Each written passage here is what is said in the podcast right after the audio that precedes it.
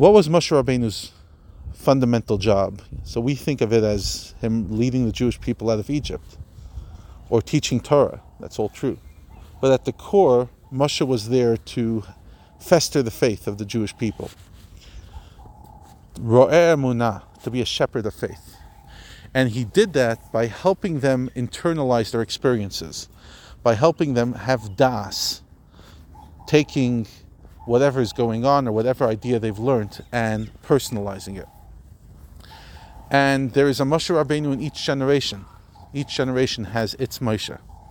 Now, this capacity and quality of attaching one's das to Hashem, that they not only understand but also feel godliness, is present within every soul of the Jewish people by virtue of its nurture from the soul of our teacher, Moshe.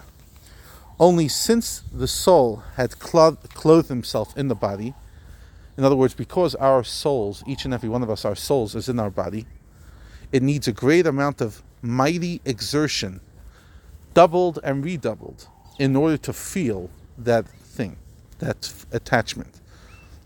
We have the capacity, but it does take incredible amount of effort to actualize that capacity. The first thing a person has to do is yigias basar, exertion of the flesh, to throw off bodily shackles, to pound the body. What does that mean? To weaken the physical nature of the body, that all it craves for is materialistic, so that it does not block the light of Hashem. As we said in chapter 29, bo- that in the name of the Zohar, that a body into which the light of the soul does not penetrate should be crushed.